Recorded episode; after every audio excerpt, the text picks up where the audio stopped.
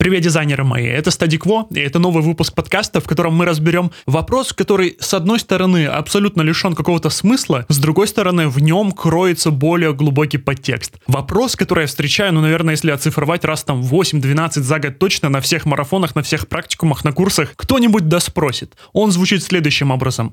А правда ли, что арт-директор, ну или там главный дизайнер, неважно, оценивает портфолио буквально там за 2-5 секунд? И вопрос специфичный, потому что, ну, допустим, да, оценивать за 2-5 секунд. Разве это как-то повлияет на то, каким образом ты делаешь работы в портфолио? Там ты будешь лучше или хуже их делать? С другой стороны, тут есть более глубокая штука, вот в которую я хочу копнуть и подсветить два момента. Один менее важный, другой более важный. И давайте начнем с ответа на вопрос. Да, действительно, большинство там главных дизайнеров, арт-директоров, кто бы то ни было, смотрят портфолио по диагонали. Представьте себе такую ситуацию, что вы арт-директор, и у вас открыта вакансия там в студию или в продукты, вам необходимо отсмотреть портфолио сразу сотни или полутора сотен кандидатов, которые рекрутер прислал. Естественно, если уделять каждому, там, разглядывать каждый пиксель, ну, сил не хватит, времени не хватит. Поэтому арт-директор, обладая большой насмотренностью, может не погружаться вот так вот под микроскопом, рассматривая портфолио, может более бегло оценить буквально за несколько секунд, что там стоящий, не стоящий кандидат. Хорошо ли у него или плохо все со вкусом.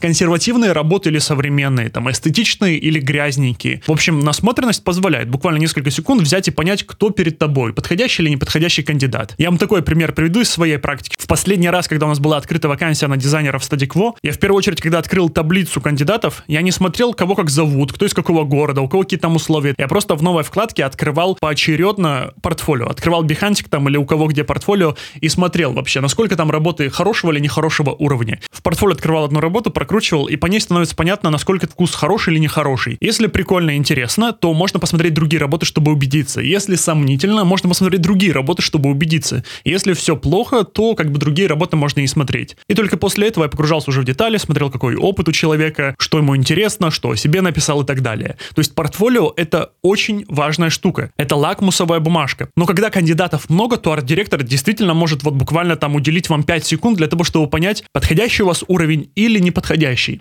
Но это не означает, что можно не заполнять резюме или типа того. Нет, резюме нужно заполнять, само собой. Его отсматривает рекрутер, как правило, там, или нанимающий менеджер, не арт-директор. Для арт-директора самое главное, само собой, это портфолио. Отсюда стоит сделать единственный вывод, который касается всех, кто делает что-то визуальное. Визуально, например, там мастер кладет плитку напольную, или там барбер стрижет в барбершопе людей, или дизайнер.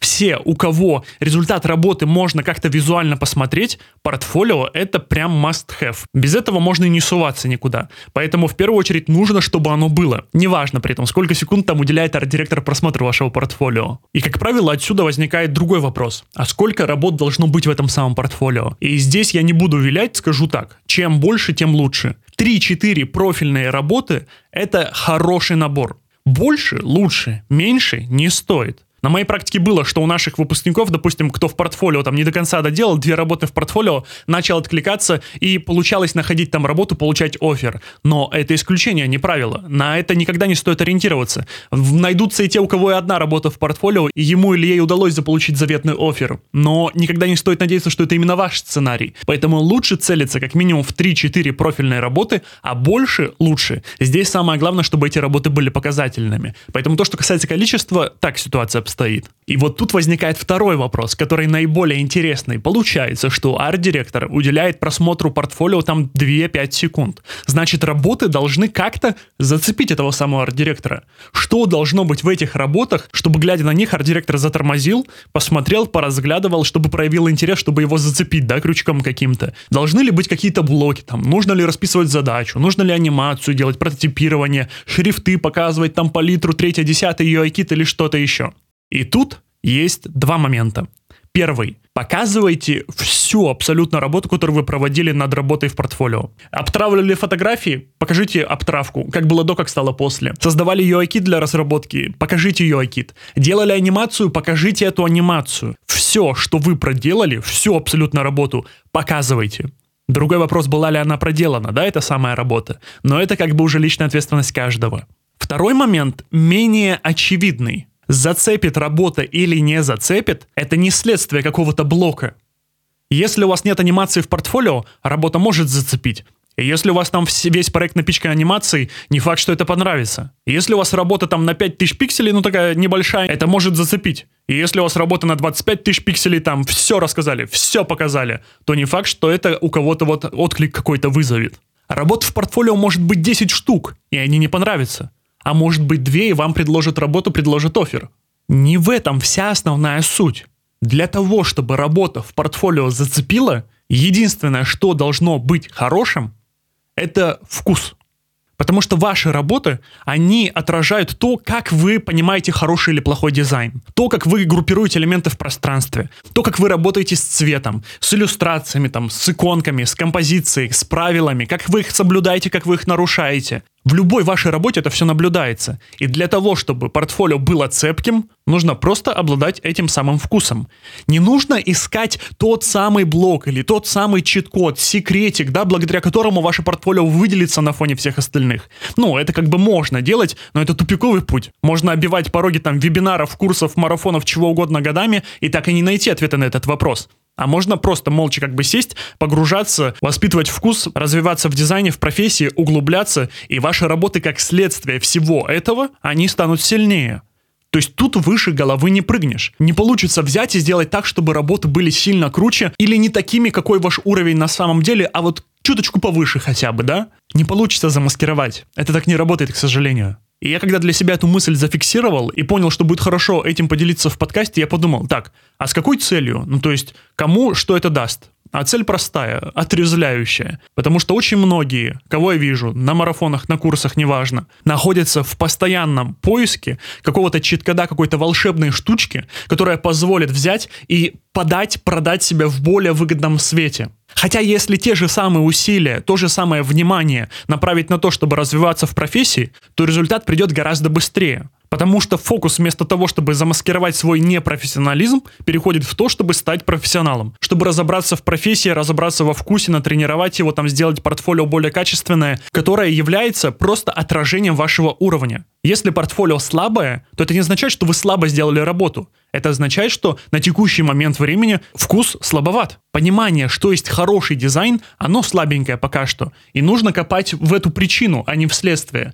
То есть, когда дизайнер пытается вот найти какую-то фишечку, это то же самое, как пить обезболивающее, не понимая причину, истинную причину боли а бейсбол сработает в моменте. Но если говорить о долгосрочной перспективе, то нужно разбираться с причиной боли. Вот и получается, друзья мои. Чтобы дизайнер зацепил арт-директора в качестве кандидата, нужно, чтобы портфолио было цепким. Важная сноска — это не исключает целиком и полностью заполненное резюме. С другой стороны, чтобы это самое портфолио было цепким, нужно, чтобы дизайнер обладал хорошим вкусом и навыками, пониманием того, что есть хороший дизайн, что есть плохой дизайн. А чтобы дизайнер обладал таковыми, нужно вместо гуглежки трендов на 2024 год, вместо того, чтобы искать секретики, лайфхаки, трендовые шрифты, градиенты, нужно то же самое время тратить на свое развитие. На то, чтобы уверенно себя чувствовать в типографике, в группировке объектов, в композиции, в расположении в пространстве, в том, чтобы дизайнер от и до ориентировался в правилах и пробовал потихонечку эти самые правила нарушать. При таком условии будет офигенный результат. Вот и вся магия.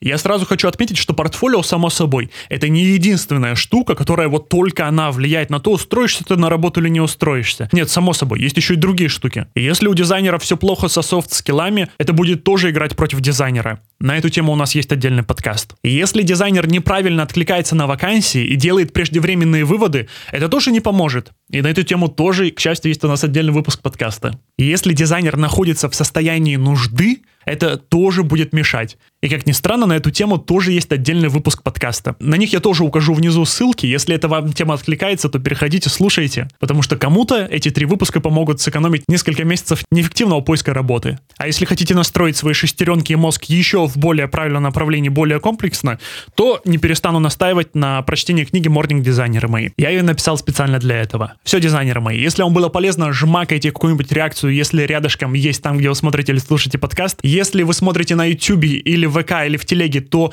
напишите в комментах, как у вас дела обстоят с портфолио. И я предлагаю, знаете, такую вот фишку для тех, кто дослушал до конца. Предлагаю делиться в комментах ссылкой на свое портфолио, чтобы от других участников комьюнити нашего получать фидбэк. И давать другим тоже фидбэк. Давайте так договоримся. Если вы видите, что перед вами есть ссылочка в комментах с портфолио, то дайте свою оценку. Как вам это портфолио? Я думаю, что это будет всем полезно. Это будет не то же самое, что и фидбэк от арт-директора, но это все равно будет количественный либо качественный фидбэк, который можно будет получить вот в комментах в телеге, ВК и на YouTube. Поэтому не стесняйтесь. Еще заранее вас приглашаю на практикум, который у нас будет в январе. Он у нас стартует 8 января, пройдет 8, 9, 10. Мы на нем будем делать новую работу в портфолио по веб-дизайну. Это будет первый практикум в 2024 году. Давайте начнем его в правильном русле, прям с дизайна начнем. Ссылка на участие будет внизу, тоже в описании. А если хотите сделать дизайн частью своей жизни, частью своей профессии, то приходите к нам на курс DevMax по веб-дизайну и фрилансу, либо на курс по UX дизайну интерфейсов и трудоустройству в команду. Мы обучаем этому уже больше пяти лет, давно, долго, профессионально. Наши выпускники работают на фрилансе и в компаниях, услугами которых вы пользуетесь каждый день. Банки, Озоны, Вайлберис, Тиньковы, Сберы, Самокаты, ВК и так далее. Везде есть наши выпускники. Все, дизайнеры мои. Буду ждать от вас ссылок на ваше портфолио. Делитесь своими соображениями насчет портфолио, чит-кодов, трендов, фишечек, всего того, о чем мы с вами поговорили в этом подкасте. И услышимся, увидимся в новых выпусках. Пока-пока.